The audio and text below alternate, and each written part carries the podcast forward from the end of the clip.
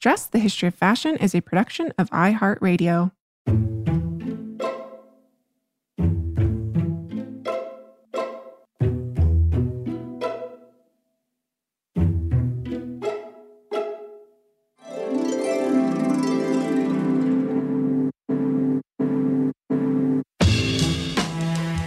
over 7 billion people in the world, we all have one thing in common. Every day, we all get dressed. Welcome to Dressed, the history of fashion, a podcast where we explore the who, what, when of why we wear. So, welcome, friends, to the podcast. And we have a little bit of reversal happening this week with all of the protests happening across America and around the world in support of the Black Lives Matter movement. History is now more important than ever. And, you know, history itself is chock full of riots and protests. The Boston Tea Party, you know, anyone just saying. You know, so be it protesting for women's right to vote in the early 20th century or a Black person's right to live freely from oppression among his white peers today, protesting is built into the very DNA of the United States of America. Yeah, April, as is systematic racism, lest we not forget that this country was founded by white people for white people and built on indigenous land by the labor of millions, millions of enslaved Black men and women. We have come a long way, but we clearly have a long way to go.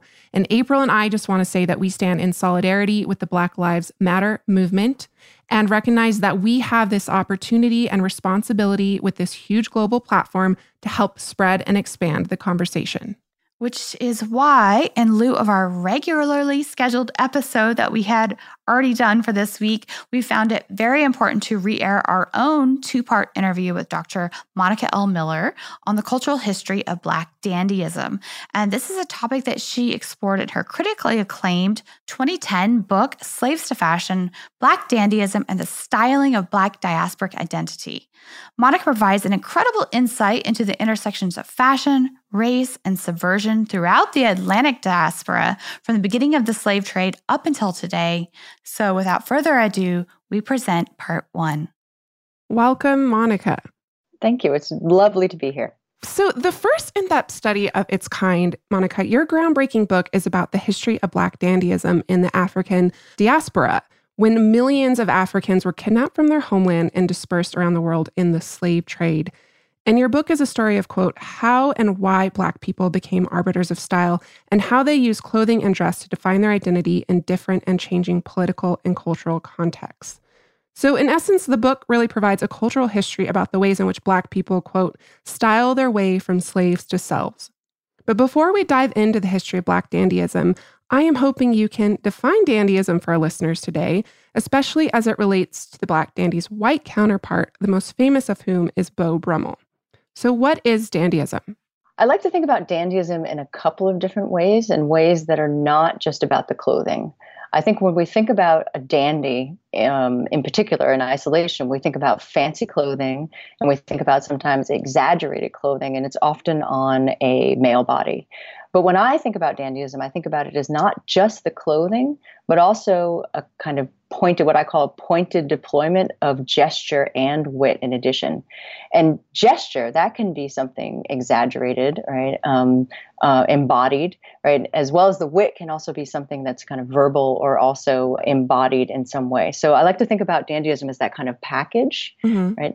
And it's that package that's kind of a response, a kind of critical response often to changing circumstances. Um, if we think about some of the fam- most famous dandies, when we think about English and French dandies that come out of the 18th century, late 17th, early 18th century, those figures are emerging during times of really significant cultural and political change. So it's times when the hierarchies of, of gender or um, hierarchies of power in general, kind of gender, race, um, class, are transforming, right? And the dandy kind of emerges out of that environment to critique, in some ways, um, the previous norms and also to comment on the kind of future potential, in some ways, of those identities. So, in that way, I think about the dandy's clothing right and um, the dandy's kind of person, right, as a kind of semiotic, right? It's some it's it's both interpretive and to be interpreted,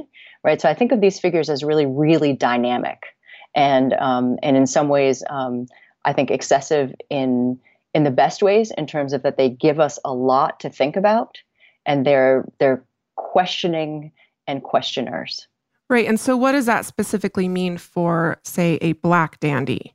So, when we think about the kind of origins of dandyism in a kind of European context, one of the things that's important to remember, and that that I was actually really surprised to discover, right, was that this kind of culture of turmoil that we talk about, or the kind of time of turmoil in the 18th century, was a time that was the turmoil was related to, right, um, in some ways, political changes that had to do with imperialism, that had to do with slavery, that had to do with inequality, that had to do with revolution, right? So, so there's a way in which um, you know, brown and black bodies, um, uh, imperialism in Africa, um, slavery in the Caribbean and the Americas, right? How all of those things are part of that time, right? So, in terms of thinking about how it how this matters for um, for race or how race figures into this, right?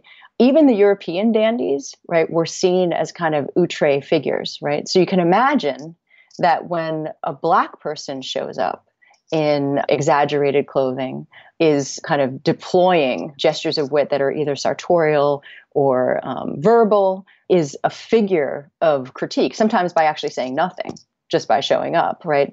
That is in some ways this figure is questioning hierarchy is questioning social order right? Is questioning what's appropriate or who's appropriate in what circumstances right? And and really kind of being that kind of interrogative figure right? So What's interesting to me is that European dandyism and black dandyism actually turn out to be historically coterminal, that they begin at the same time, and that as soon as right european dandies are kind of doing their thing in and around european courts at the same time black people are being imported into those courts dressed as fops i mean used as objects right? Those objects people as objects soon learned about their own objectification and were able in some ways to turn that to their own advantage some of them.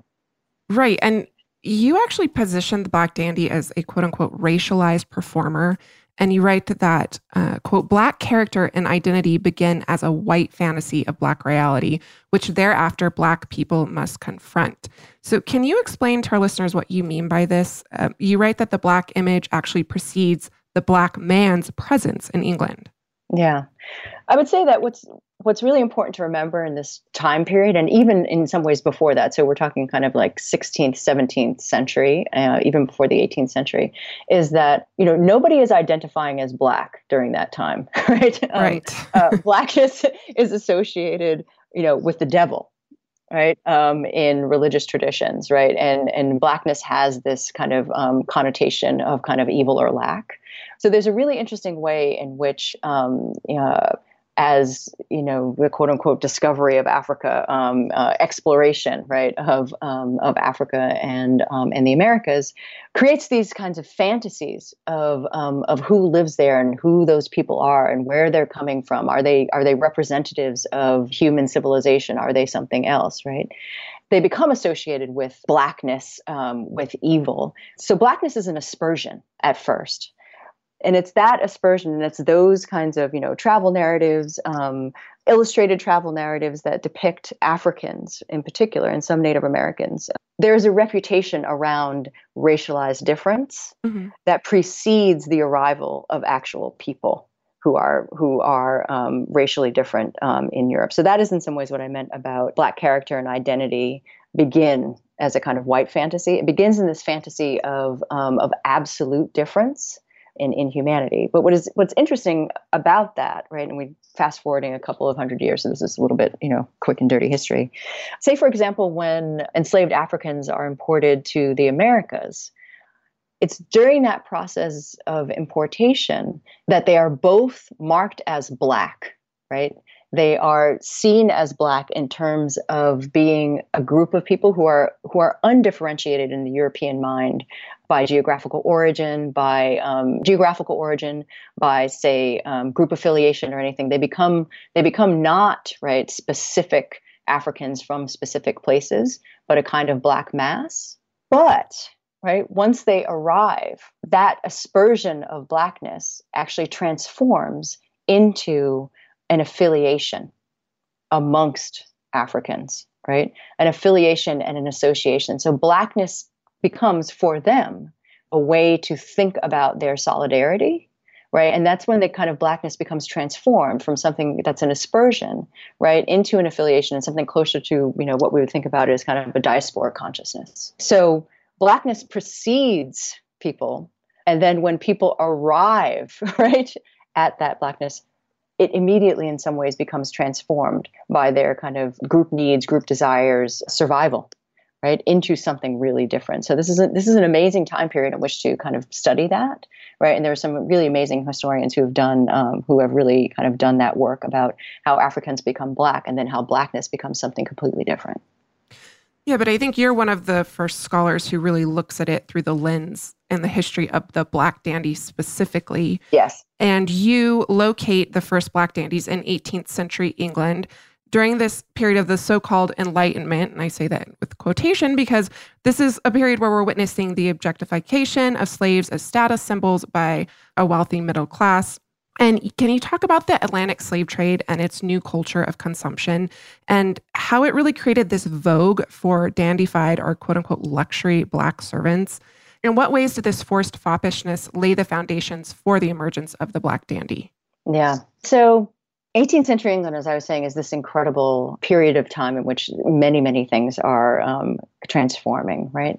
And they're transforming precisely because of imperialism and uh, the way in which uh, England's imperial power has allowed it to access goods and people from around the world. So the slave trade is a, is, is a, is a moment in which um, material goods become increasingly arbiters, right, of a social hierarchy.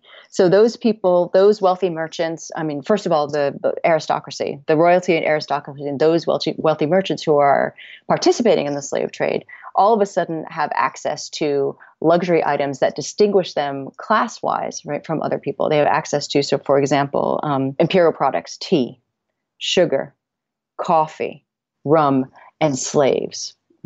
And they use all of those objects, right, uh, to to enhance their status. Right? And the most high status item, actually, in that group is an enslaved black person who does not work. So, just as tea and coffee are imported back to the imperial center, um, London, Paris, um, other places, um, so were people who were then used as as uh, luxury items. So these people uh, were dressed in uh, fancy clothing, often educated, and educated in um, the kind of aristocratic arts. So music, rhetoric. They were taught all of the things that one would need to um, uh, do well at court, and they were used as um, as luxury items to distinguish themselves. So again, the highest uh, item you could have would be a person who was not laboring. And what was interesting about this, it was it was a common practice in in European courts, and became as wealth kind of trickled down into the merchant class, became something um, that high class merchants were interested in as well. Um, the interesting thing about this is that you know you can you can objectify a person but that's person is still a person right so um, the enslaved in these positions soon, um, some of them, again, not all of them, soon really had a chance and understood, I mean, not soon, but almost immediately, um, the ways in which they were being exploited and actually came to kind of understand and analyze the hierarchies that they were being placed inside. And some of them, and I write about some of them in my book, I mean, some of them were able to sort of take this what we might consider a kind of sartorial joke on them and turn it into something that actually enabled them to have, for a time, a little bit of power right, over their situation, over the hierarchies in which they were kind of embroiled. Right. So that actually leads us to my next question, which is I'm hoping you can tell us about the mid 18th century celebrity and quote unquote fop among fops, Julius Soubise. So, in what ways does his relationship to fashion challenge perceptions of blackness? You write that it was at around age 19 that Julius, quote, transformed himself from a black in fop's clothing to a fop who was black essentially meeting white excess with black luxuriance. Yeah, Soubise is a fascinating character, and um, I felt really lucky when I found him. Um, he had been mentioned. I'd heard about him from some uh, other academics, and I was like, hmm, I really need to look on that. And when I did look into his history, I was amazed. so, um, yeah, it's really fascinating. Yeah, um, Soubise is one of these figures who, and I actually um, was thinking about this. He's one of these figures who actually understands clothing, right, as a semiotic right? Or that clothing has kind of semiotic um, meaning, meaning that it's clothing is laden, right, for all of us with um, personal, cultural, social, and political messages, right? He understood this that need to be read, right, and that can be interpreted. He understood this from the very beginning, I would say, and um, he was an enslaved black man who who was brought as a child, actually, um, as a kind of you know early teenager to England to be a servant to the Duchess of Queensberry, and what Soubise's duties were were to, I mean, again, be this kind of um, luxury item for the Duchess, but they became very close. So he was he was given the most elaborate clothing, right? The most famous piece of which is um, he had diamond buckled, red heeled shoes. Um, given the most luxurious clothing um, that was available for um, a man or a male figure in the 18th century. Given this kind of very quality education, so he was literate and a well known opera singer as well as I think he played the violin or the viola. He was a constant companion of the Duchess, which meant that he sat in on all of her social visits. So he was he was just a part of her household and, um, and a regular part of her, her, household, and was given all of the privileges of, say, a child who was not an enslaved child, but um, given all these privileges. But but Soubise really understood his unique position, right, as somebody who, on the one hand, bolstered the Duchess of Queensberry's power, right, as uh, as an individual who could afford to have someone like him around. So he understood that, right? But he also understood that he was in a, u- a unique position and that he was not only a well trained, right, courtier, but had certain kind of other talents, charm, a talent for intrigue. He was incredibly social right? And and very very witty right? So he also understood that the things that he kind of naturally brought to the role were things that he could use to his advantage. So that was in some ways i think the the changing point from him being you know a black in fop's clothing to a fop who was black right? And he used that kind of like uniqueness and notoriety to actually in some ways question all of the hierarchies that were around him right? He would go out into the park with white footmen right? Whereas normally footmen were black. He would go to the opera and occupy uh, the most um, expensive box, right? And take um, have white companions with him. He would occasionally sing at the opera, but in the role of Othello. But he would take that Othello role on kind of ironically and with a kind of um, wink, wink. He did everything he could, right, to kind of blow out right his uh, the way in which he was being styled and sort of you know kind of constantly again kind of wink right at oh you don't you don't think a black person can do this? I can do all of this and i can do more right? So in that way he was incredibly unique incredibly um, he became very famous. Um, he was you know welcomed at the kind of tables of the aristocracy in their drawing rooms um, in all of the clubs right? But he also occupied uh, also kind of he's on the one hand unique and then also typical and here's the typicality part.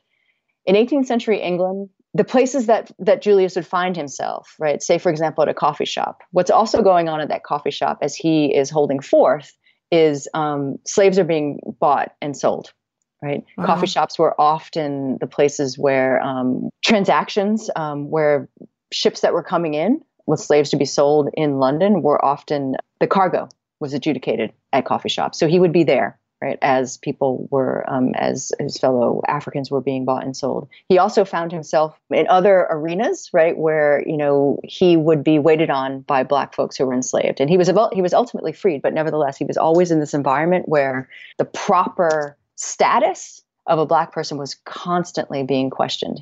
He he in any environment asked that question, right? Was it right? Was slavery, um, as some people argued, a an institution that was designed to quote care for people who could not care for themselves right? Was slavery an institution that was designed to right um, take care of people who were potentially right um, uh, less than human right was slavery an institution right that was designed to do all of this kind of oppression and um, oppressive care right did black people need that when they had people like Soubise and other people around them who were perfectly capable of being educated, who were perfectly capable capable of running their own affairs, who were perfectly capable of seeing opportunity and taking advantage of it, right? I mean, so in any given environment, he was always offering that question. And ultimately, though, I would say that um, he got into a bunch of trouble, though. Um, eventually, he did. yeah, you know, he took it too far, or he took it too far for the structure around him and um, you know got into trouble potentially with and this is you know historically uh, one is unable to determine exactly what happened got into trouble with a maid in i think the duchess's um, household. And again typical right? What could happen to him as did happen to other people is people who were people in his position who were um, who got into trouble or even who matured into um, matured into men were often um, as as well as they were treated during their teenage years were often sent away right as men. They could not be accommodated right in an aristocratic household as mature desiring uh, individuals right? So he was sent away to india which is where he um, ended his life um, as i think he was a horse master in the end. So somebody who um, broke horses uh, for a living. So he had this extraordinary life in which some parts of what he did and was able to do were completely, uh, I mean, a result of a combination, right, of this kind of white desire for the ultimate luxury and what he brought to that situation as critique and analysis, right? At the same time, he had a very typical experience as an enslaved African, right, who was at ultimately the whim of the institution that quote unquote in which he was captured or you know according to some other people which created him. Right. And i think he's right actually that he he died in his early 40s um, he was an incredible equestrian and he died um, breaking a horse. But what an incredible story and um, man to discover and learn about. Thank you for sharing his legacy with us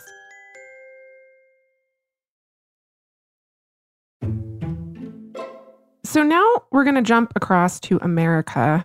And I'm hoping you can talk about the exportation of the Black Dandy to America and specifically the performative traditions of these African American festivals, which I had never heard of. They're incredibly interesting. Um, Negro Election Day and Pinkster, um, something you refer to as sites of race and class cross dressing. Yeah.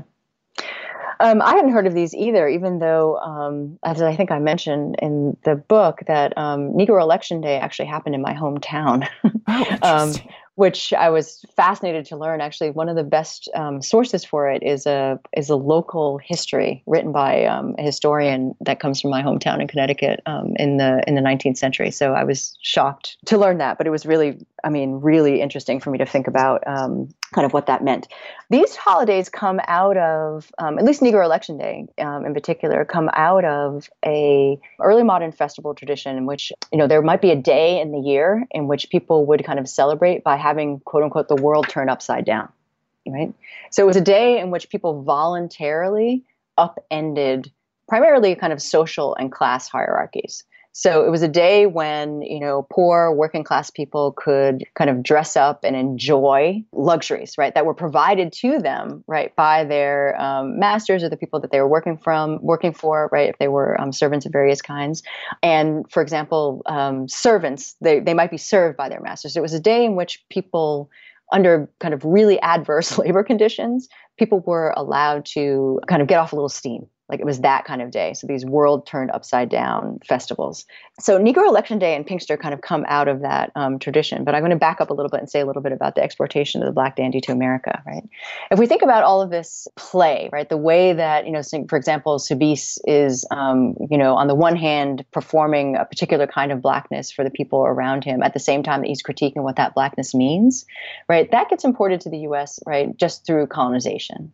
Um, but it, reads, it, meets a really different um, reality. And one of the things that's true about any of these, um, what we call kind of luxury slaves in 18th century European capitals like London or Paris, are that there just were there were the black population there is small, right? So you know, three or four black fops that are famous are not going to kind of upend social realities there, right? But um, in the US um, or in the Americas, where the proportion of the population of black to white is really different, right? Um, in particular in the South and even in some places in the North, where there are far more um, enslaved people relative to um, relative to kind of white masters, um, this takes on a really different tone and possibility, right? So in some ways, the black dandy figure is uh, is a figure of of kind of you know both more and a different kind of anxiety in early America, right? It becomes something that absolutely, in some ways, needs to be um, contained, right? But it's also something that initially people, both I think um, white um, colonists and the kind of black enslaved or black free who are living um, living uh, with them, are also the traditions of play are still there, right? So this is where these two holidays come from. I mean, Negro Election Day is a day um, that happened once a year around election time, in which black free people and enslaved in the northern states primarily were um, allowed to dress up and and have a festival that would allow them for one day to choose a Negro governor of the state who, in some cases, actually had power right? right? So black people would wait, right, all year, right, um, for the election of their Negro governor, right, in order to adjudicate some disputes that were specific to the black community that the black governor could take care of, right, or to you know to a series of um, desires and asks, right, that they wanted, right, they would wait for that. But but part of the day, right, included the enslaved or free people being given fancy clothing by their masters in order to kind of have this incredible party right? In which, for that time, say 12 hours, right, um, uh, the black people in that area were in charge, were allowed a kind of what I describe as a kind of dream of freedom, right? Were allowed in some ways to make all their own decisions and um, and in some ways to tap into their own pleasure and desires for that one um, day. And people who observed these festivals were always just kind of uh, shocked, right, by the fact that um, the fact that they were these kind of world upside down um, situations. Pinkster was really similar, um, except that this Pinkster happened mostly in um, uh, northern uh, New York and you know kind of Vermont, New Hampshire.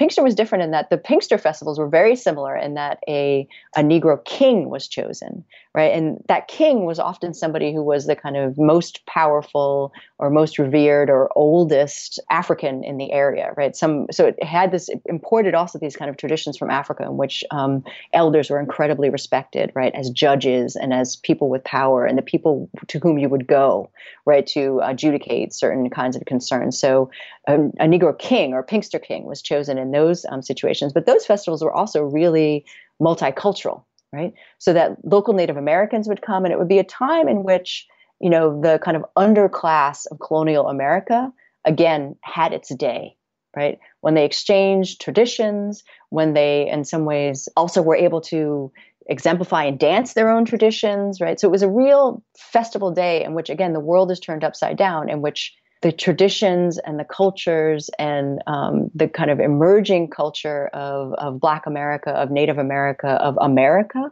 right, were celebrated on that day.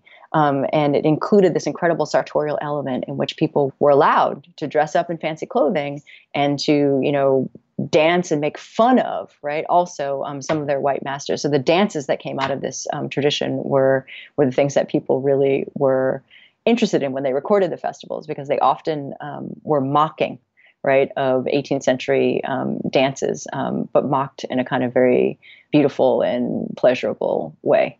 Yeah and they're especially fascinating too within the context of slavery because it feels like they're basically giving black men and women um, many of whom are enslaved still this kind of power for the day which yes. which in the face of you know slavery and and the stripping of these people's humanity is just it just seems quite odd to me. well, that's what I think is so interesting about any of these discussions about um, about the relationship, say, for example, of a racialized body in fancy clothing, mm-hmm. right? Because on the one hand, that seems anomalous. It's like, oh, how did that happen? When we mostly associate, in particular in this time period, right? Anyone who who would be racialized as not not having that opportunity, not having um, it being inappropriate, right for um, for those folks to have that clothing. But in some ways right when when the person kind of gets into the clothing right and and dances it and performs it and makes it a vehicle of critique then the question gets asked as why not right? Why not right? So the, so the kind of inhumanity of slavery is is absolutely seen especially if we think about how um, slave clothing traditions that happened like during the actual kind of slave trade in which people were stripped. They arrived naked. They were given standard issue clothing you know one item of clothing for the year right? So clearly there's a way in which clothing there has this is part of this process of dehumanization mm-hmm. right?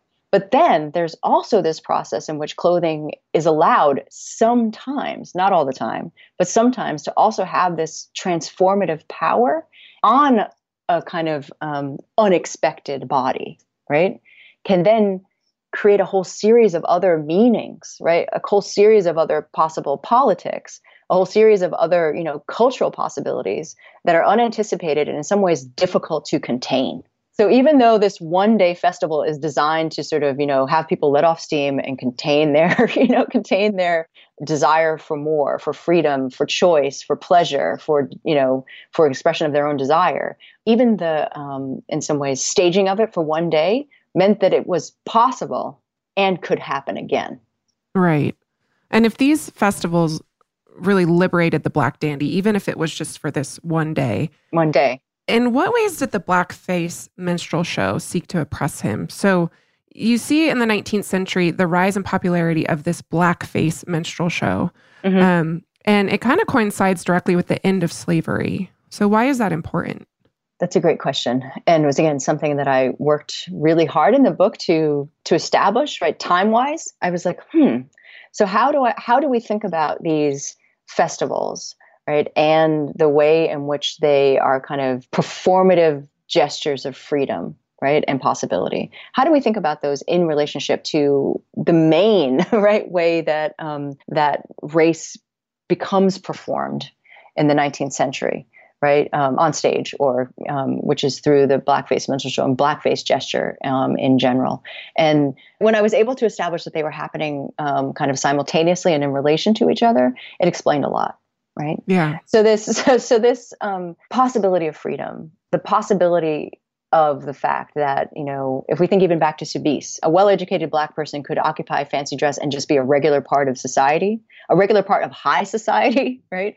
A valued member of a salon, for example. So if we think about that and the threat that that would pose to people who are really invested in maintaining slavery's oppressive nature and um, you know who are really anti-abolitionist you see how the containing of any relation between black bodies black people class you know not class cross-dressing but but an aspiration right how the containment of aspiration becomes something that's really, really important to how slavery works in the 19th century, um, which is why you know li- literacy was denied, any kind of um, personalized clothing was denied, right? I mean, the kind of aspiration and personalization were really um, important there.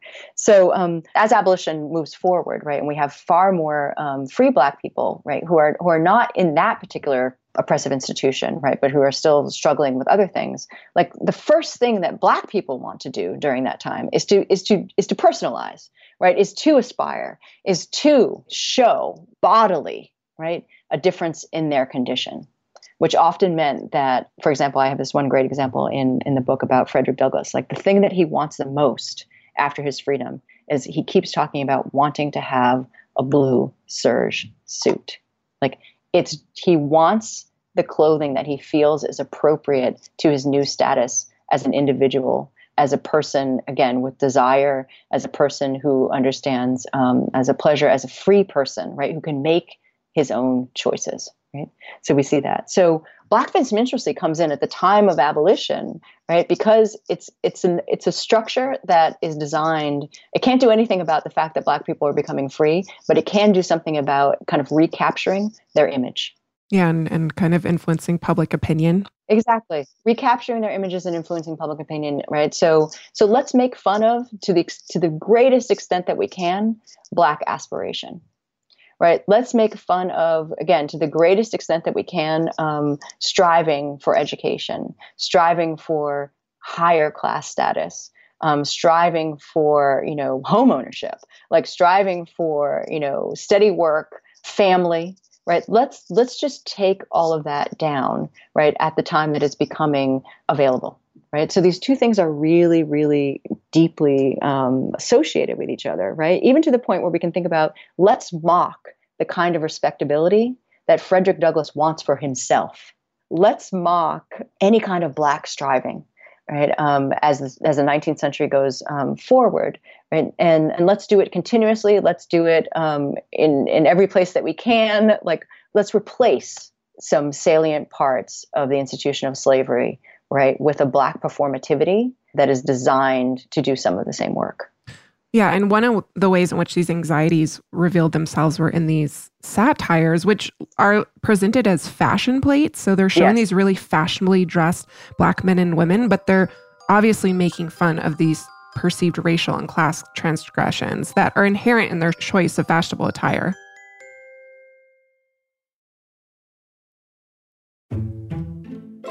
There's a fashion plate I came across. I think it's from Philadelphia. Yeah. Um, well, I thought it was a fashion plate, but now reading within the context of your book, it was it was just really fascinating because it is a fashionably dressed black woman, and I immediately I didn't think they were it was making fun of her or or anything to that effect. But looking at you know a black woman in Philadelphia in the 1830s in this fashionable ensemble, um, it, really changes within the context of of what you're you're talking about here and these anxieties that they're just um, are being expressed in all these different ways yeah, I mean the dandy. I mean the, the minstrel show is really fascinating because it usually contains two characters, right? Um, or for a long time, it in- included two kind of main characters.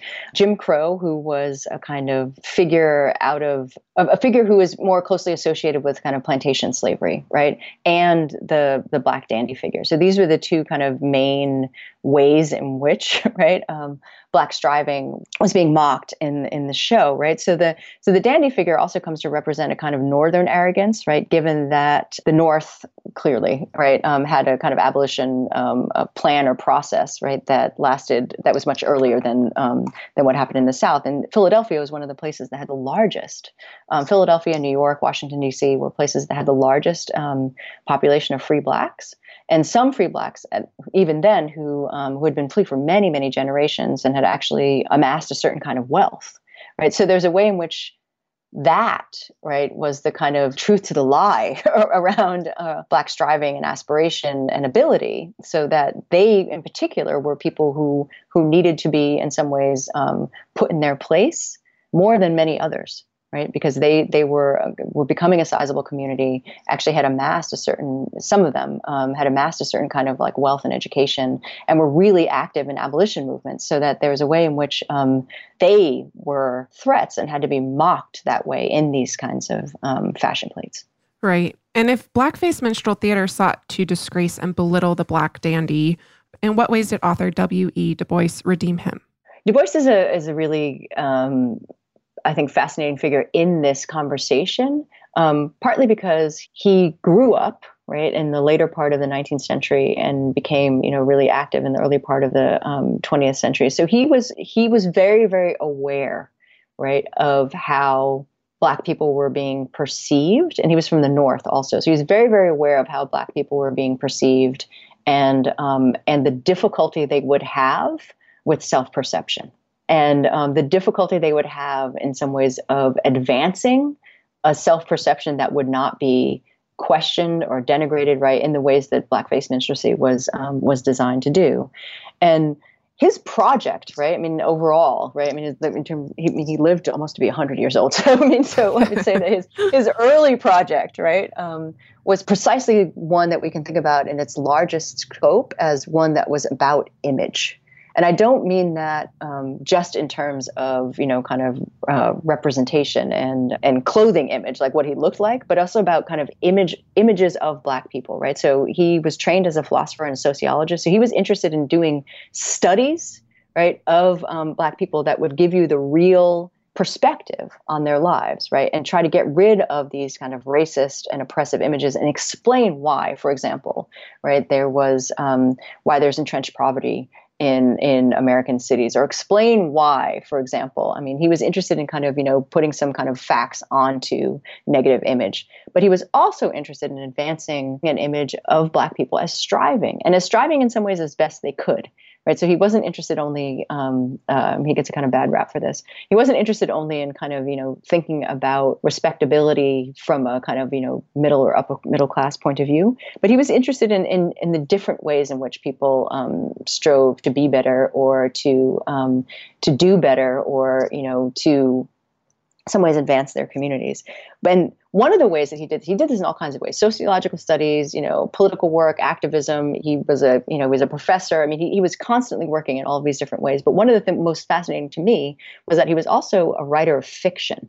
Right? Not many people read his fiction, and it's admittedly you know he's not the greatest novelist, right? um, uh, but what he does in this fiction is fascinating because it's there that he actually really works on, um, I would say, image and representation, right, in the ways that we've been talking about it today, in terms of like kind of like sartorial presentation, thinking very deeply about what we call, you know, kind of in Black studies about respectability politics, thinking very deeply about like, you know, what is the difference between presenting an image of blackness that is that is pleasing to the self between that and presenting an image of blackness that may also right please a white audience right, right?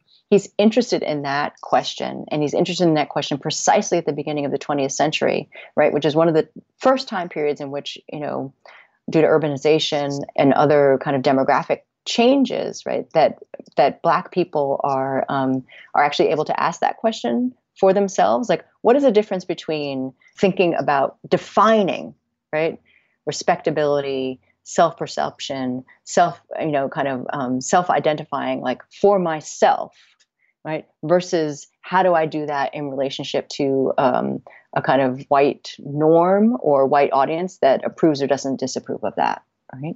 So he was really invested in the questions and really worked those some of those things out in his in his um, fiction, in which the main character is often a black dandy character who is a political activist at the same time, right? Somebody who who is trying in some ways to think about possibility think about opportunity and to think about it like kind of always from what Du Bois would describe as this um, kind of twofold lens, right?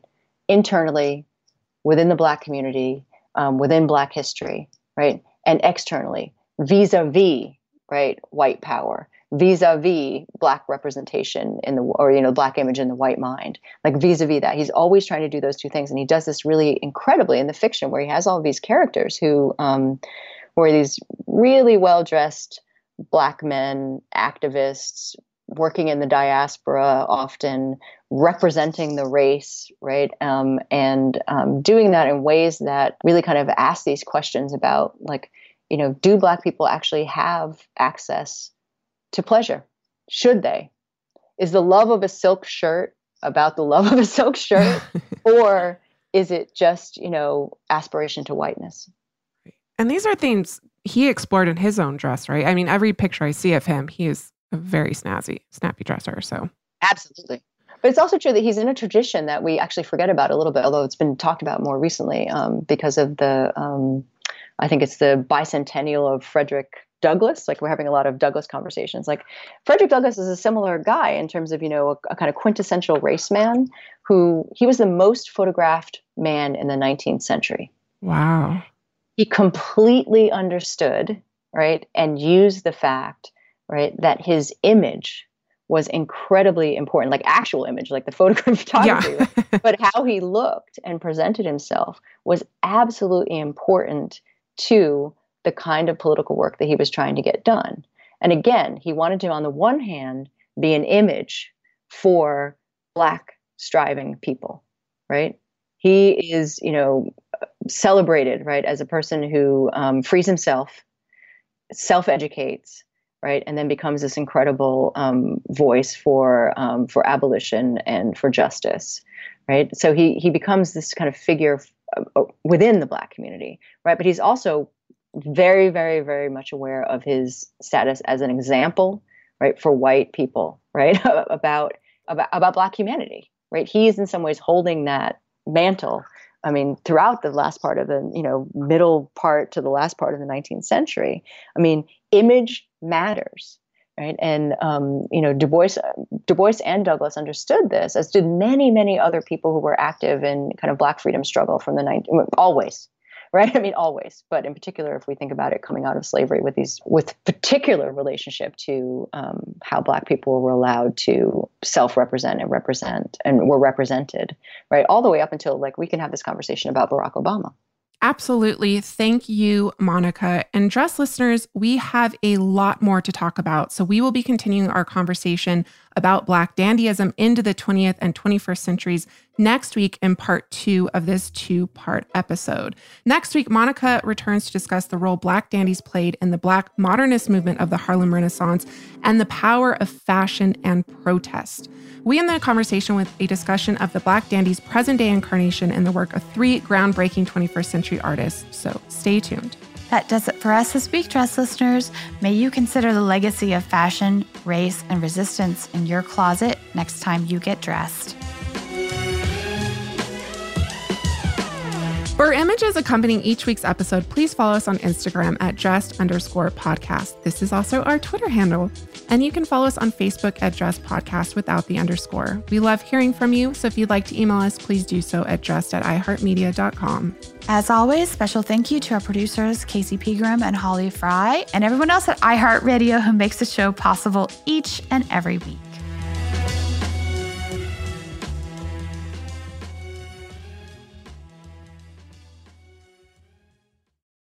Dressed, the history of fashion, is a production of iHeartRadio. For more podcasts from iHeartRadio, check out the iHeartRadio app, Apple Podcasts, or wherever else you listen to your favorite shows.